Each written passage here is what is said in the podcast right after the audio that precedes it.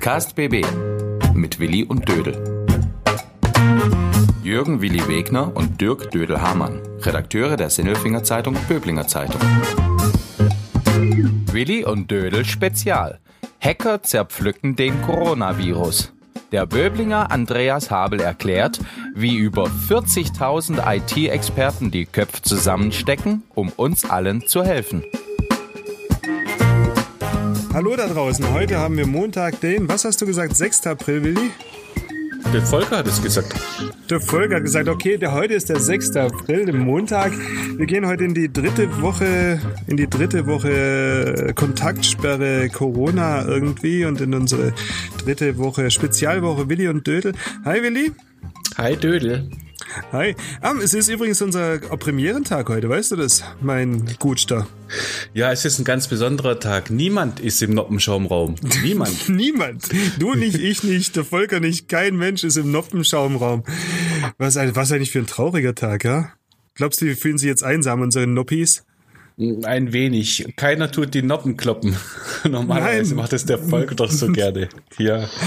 Nichts ist da los, keine Noppen ist da. Nein, das liegt daran, ich bin im Urlaub. Eigentlich, du bist im Homeoffice.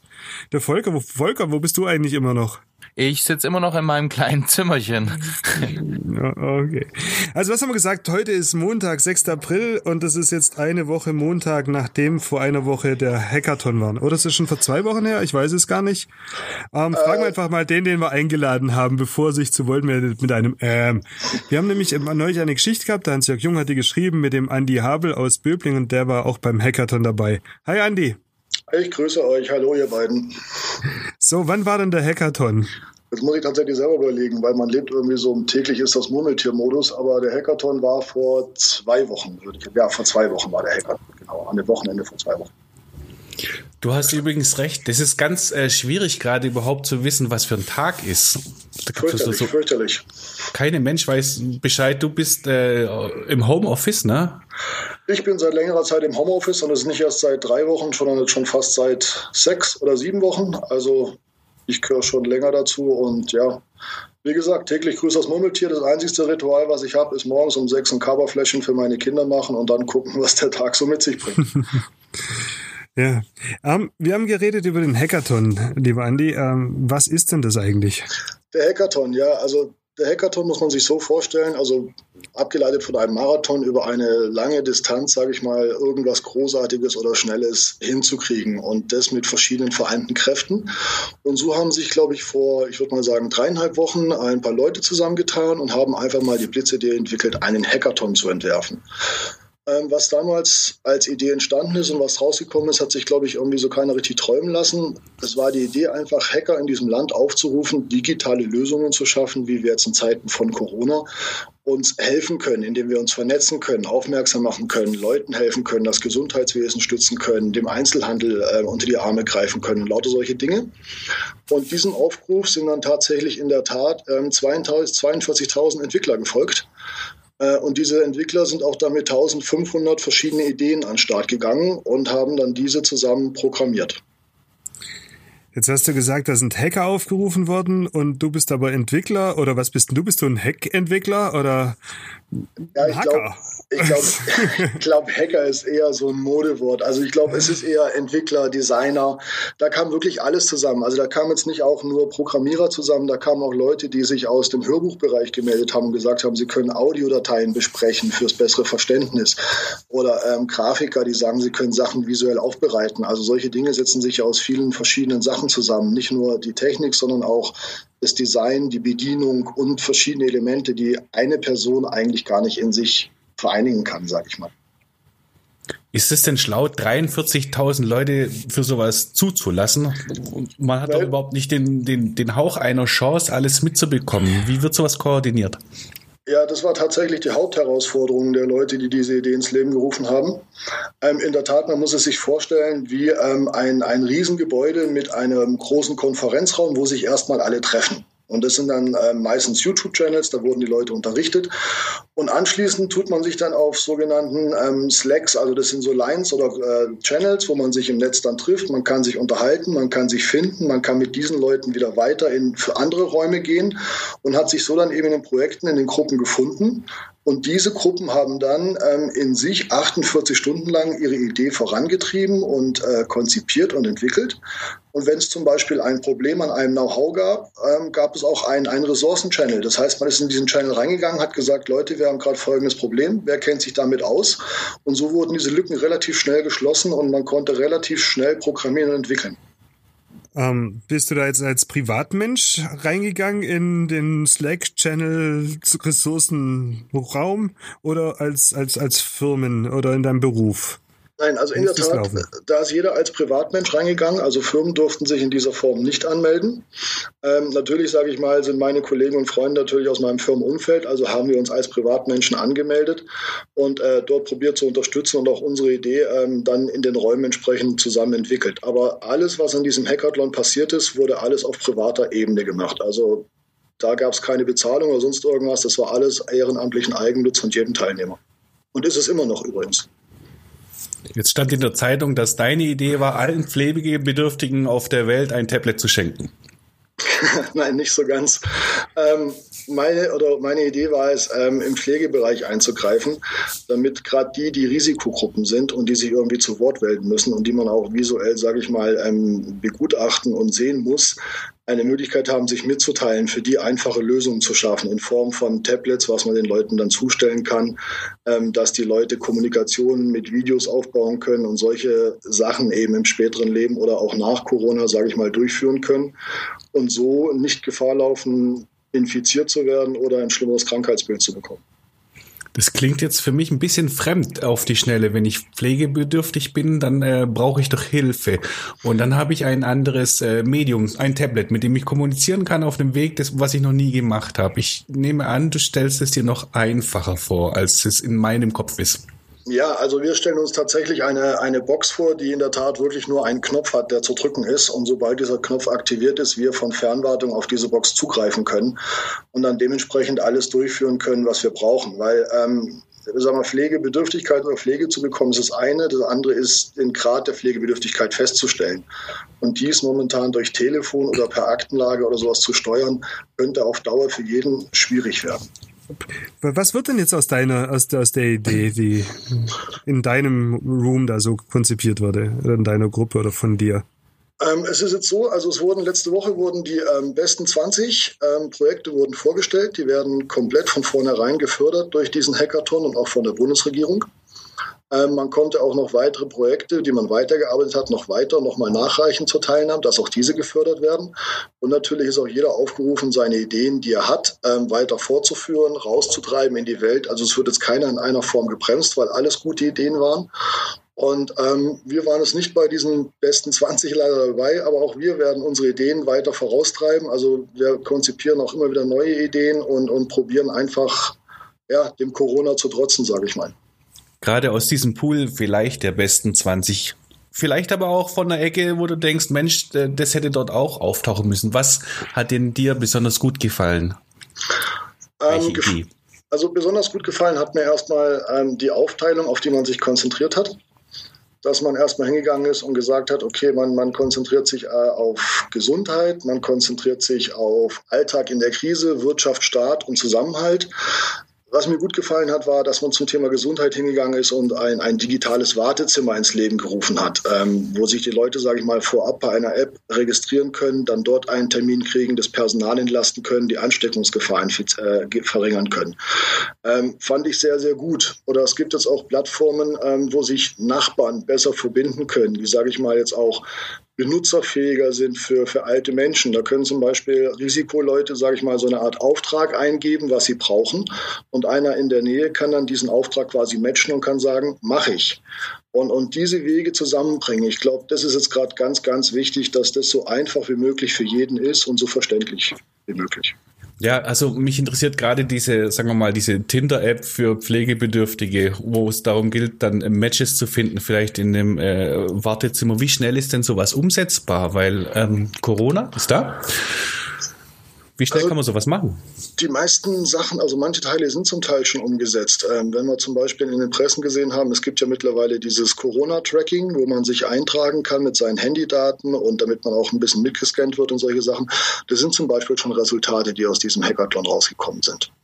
Und ähm, ich denke jetzt mal, die Sachen werden jetzt entsprechend gefördert. Man muss die ähm, aufbauen, die checken da jetzt alle Kraft rein. Also ich würde sagen, dass jetzt auch mit Ostern immer mehr und mehr Sachen in die Öffentlichkeit getragen werden.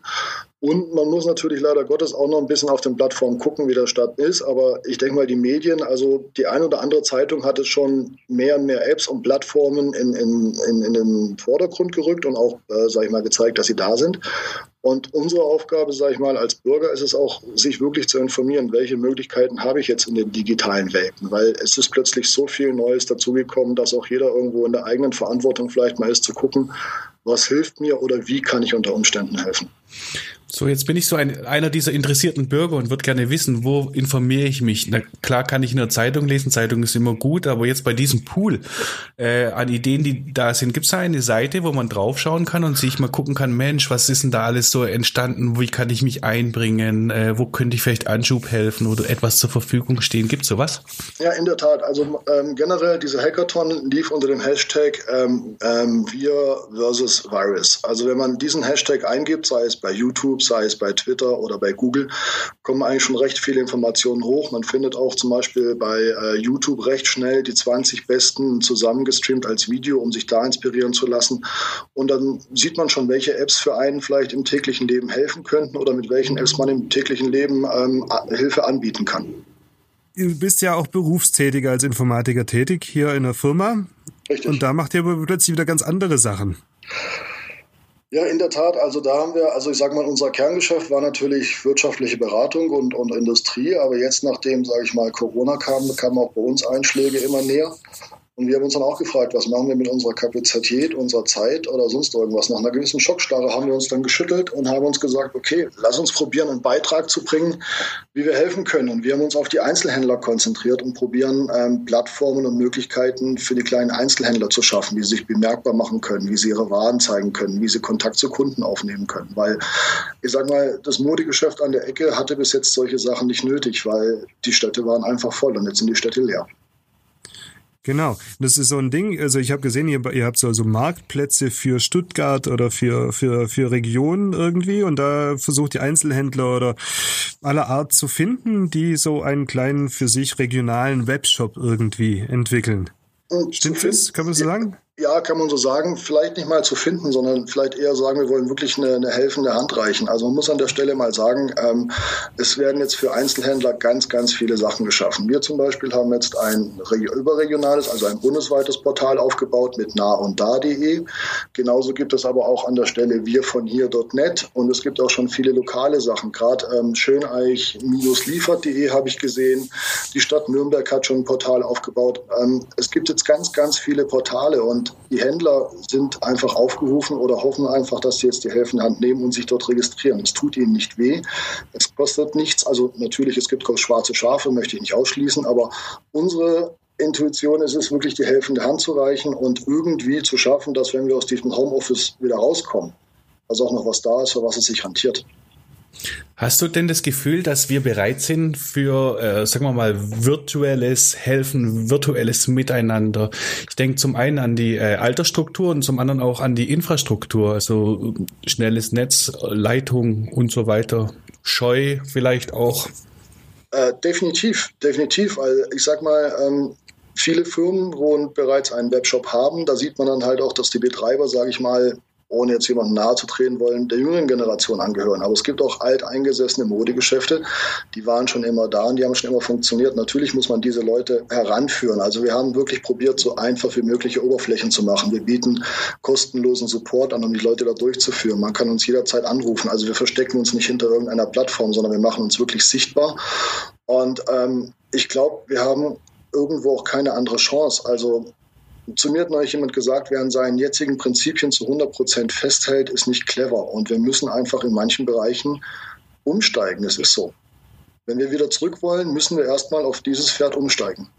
Schau mal, Willi, das klingt schlau. Das muss dir eigentlich gefallen. Der Willi sagt immer, wir müssen jetzt schlau sein. Wir müssen schlau sein. Und zu diesem mhm. Schlausein, da hat auch äh, in dem Artikel etwas gehört, was du gesagt hast. Lass die Finger von Amazon. Hast du auch gemeint. Das muss auch irgendwas mit schlau zu tun haben. Oh ja, ähm, lass die Finger von Amazon. Ja, also erstmal um die Sache auf den Punkt zu kriegen. Ich habe auch schon bei Amazon bestellt und nehme es auch ab und zu in meiner vergangenen Welt ähm, gerne an, weil es einfach einfach ist.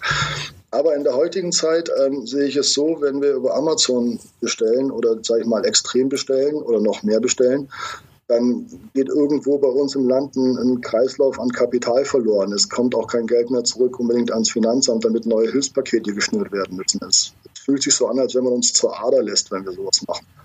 Ähm, deswegen ist eigentlich so mein Aufruf, wenn man jetzt was braucht, dann, mein Gott, sucht doch einen Einzelhändler, ruft ihn an, der freut sich und guckt erstmal, ob ihr es da kriegt. Wenn es nicht geht, okay, es gibt bestimmt auch viele Situationen, wo man was anderes bestellen muss, aber mein Mantra ist jetzt einfach mal, ähm, ja, ich werde jetzt wahrscheinlich in Böblingen ganz viele Läden kennenlernen, die ich vorher noch nicht so kennengelernt habe.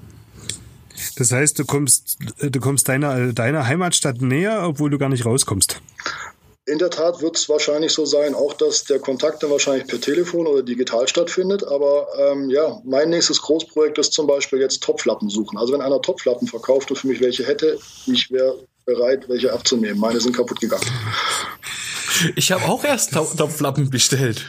Meine sind auch kaputt gegangen. Ich habe nämlich gegrillt und habe aus Versehen mit meinen Topflappen die Grillkohle da angefasst und das war dumm. Das waren sie kaputt. Das ist voll blöd. Die, die Topfnapplappen äh, häkeln normalerweise, die nähen jetzt alle Mundschutz. Ja, das sollen sie weißt, auch schon Also ihr seid echt arm dran. Also irgendwie. Andi, nochmal ganz kurz zurück zum, zum Hackathon. Willi, wenn du nichts dagegen hast. Ja, bitte. Ähm, was mich auch ein bisschen gewundert hat, ist, braucht es dazu erst so eine Pandemie, dass man da sagt, macht so ein Hackathon? Ich kann mich dran erinnern, wir haben uns da mal unterhalten, dass du gesagt, als es losging, hast du, da hast du gesagt, das ist wie so ein, Deutschland ist ein Silicon Valley auf einmal und es macht riesig Spaß. Warum gibt's das nur wenn zu so Pandemiezeiten? Warum nicht öfter? Dass sich so kluge, schlaue Menschen zusammentun und, und Sachen sich aushacken. Gute Frage. Ich glaube, ja, Wahrscheinlich kann man sagen, der Not wird man erfinderisch. Ich weiß es nicht. Ähm, wenn man sieht, diese ganzen Dinge hätten ja auch, sage ich mal, zum Teil schon vor Corona Sinn gemacht, um auch gegen das Klima anzukämpfen. Weil, ich sag mal, heute machen sie Videokonferenzen, wo sie früher zusammengeflogen sind, sich in einem Raum zu treffen oder am Flughafen. Ähm, ja, ich sage einfach mal, am Ende des Tages bin ich froh, dass wir in der heutigen Zeit die Möglichkeit haben, so gegen Corona zu kämpfen. Und ich bin froh, dass man uns jetzt zuhört und ich hoffe einfach, dass man es annimmt und natürlich dann auch diese Lösungen zum Teil nach Corona weiterführen kann zum Wohle der, der Umwelt und unserem CO2-Ausstoß, weil viele Sachen sind nicht nur auf Corona, sondern auch definitiv Langfristigkeit angelegt. Ja, Dödel, ich mhm. bin begeistert. Ich würde sagen, ich wenn jemand mit einem Virus umgehen kann, dann muss es ein Computermensch sein. Absolut. Ja. da ist die Sache doch in guten Händen. Sehr ja. interessant, vielen Dank. Gerne. Ja, finde ich auch klasse. Andi, ich drücke euch die Daumen bei allem, was ihr so vorhabt und, und äh, auch euer soziales Engagement bei der ganzen Sache. Das hast du ja sowieso schon immer. Ich meine, das liegt ja in deinen Adern.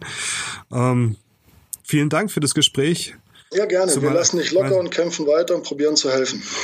Der Andi ist voll okay übrigens. Der hat nur einen einzigen Fehler. Weil der ist doof Mund-Fan. So. Alles andere ist wunderbar bei ihm. Andi, vielen Dank. Gerne, vielen hat mir Spaß Dank. gemacht. So, und der Andi kämpft weiter und wir kämpfen auch weiter, obwohl du im Urlaub bist. Morgen machen wir schon ja. wieder. Morgen geht's aufs, Tan aufs Tanzparkett, gehen wir morgen, ne? Juhu, genau. Morgen ist der Thorsten Bode dran und dann fragen wir mal, wie es sich denn so tanzen lässt, ohne dass man tanzen darf. Und am Mittwoch gehen wir in den Pub. Genau, am Mittwoch, oh, da freue ich mich drauf. Das wird cool. Da sind wir beim Virtual Irish Pub Quiz. Da machen wir, da machen wir Irish Pub Quiz im Podcast. Der wird cool. Und am Donnerstag geht's dann zu Andy Hagedorn aufs Ernährungsseminar. Und da lernen wir, Sonne ist gut, Vitamin D ist gut, Wald ist gut, alles ist gut, solange man es tut. Passend zur Serie, die bei uns noch läuft bis äh, Anfang Juni in der SZBZ zweimal die Woche. Ja, wird eine coole Woche wieder, ne? Wird eine coole Woche. Dann ist Karfreitag und dann machen wir Ostern. So. Ne? Genau. Also, dann hören wir hier auf, ne? Ja, vielen Dank und bis morgen. vielen Dank, bis morgen. Ciao. Ciao. Übrigens, in der Sinnelfinger Zeitung Böblinger Zeitung finden Sie täglich viele wichtige Nachrichten und Informationen zur aktuellen Corona-Krise.